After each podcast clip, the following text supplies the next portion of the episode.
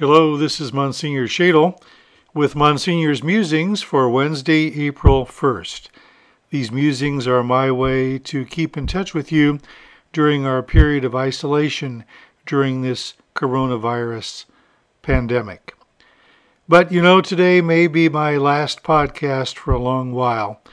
I don't know what happened, but some talent scout from NBC has been listening to these podcasts, and I have been invited to come to New York to take Jimmy Fallon's place hosting NBC's Tonight Show beginning tomorrow.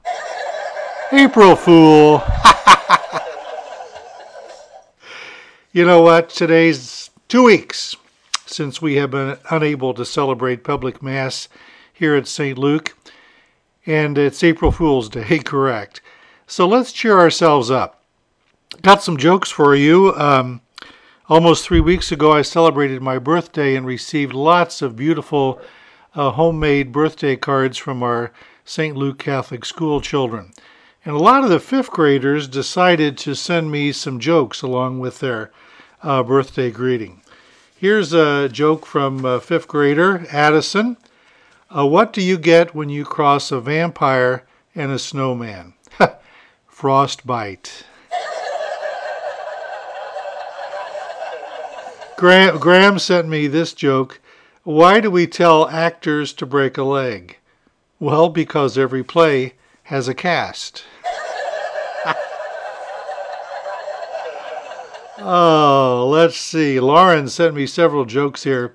What does the ocean do when it sees its friends? It waves. Where do pencils come from?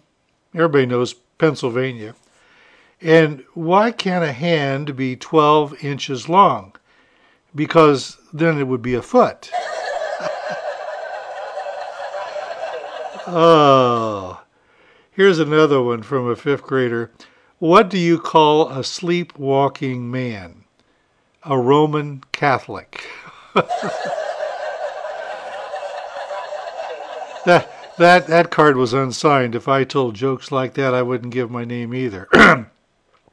Here's one from Paige in fifth grade.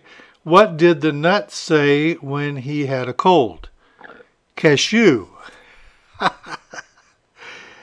All right, here's some other jokes, and these are from Alexa. Let's see what uh, Alexa has here in terms of jokes.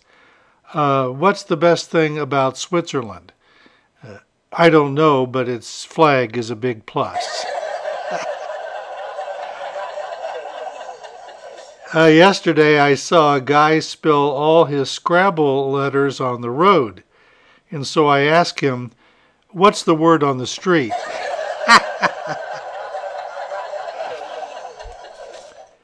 And here's a note from Jimmy in fifth grade. It's not a joke. It makes me sad. Happy birthday, and I hope very soon to be an altar server.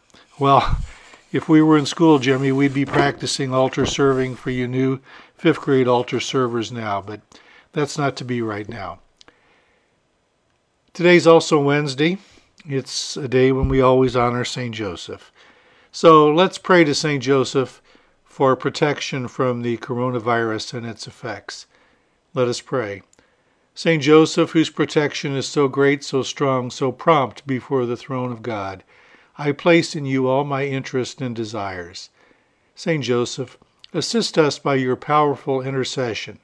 Obtain for us from your divine foster Son all the spiritual blessings through Christ our Lord, so that having engaged here below your heavenly intercession, we may offer up thanksgiving and homage to the most loving of fathers. St. Joseph, we never weary contemplating you and Jesus asleep in your arms. We dare not approach while he reposes near your heart. Press him in our name, kiss his fine head for us, and ask him to return the kiss when we draw our dying breath. Saint Joseph, patron of departing souls, pray for us. And Saint Joseph, please protect us from the coronavirus. Keep laughing, keep your spirits up. May Almighty God bless you, the Father, and the Son, and the Holy Spirit. Amen. And let's go forward now in the providence which, so far, has never failed us. And yeah, one day I, I might be invited to uh, to host the Tonight Show on, on NBC.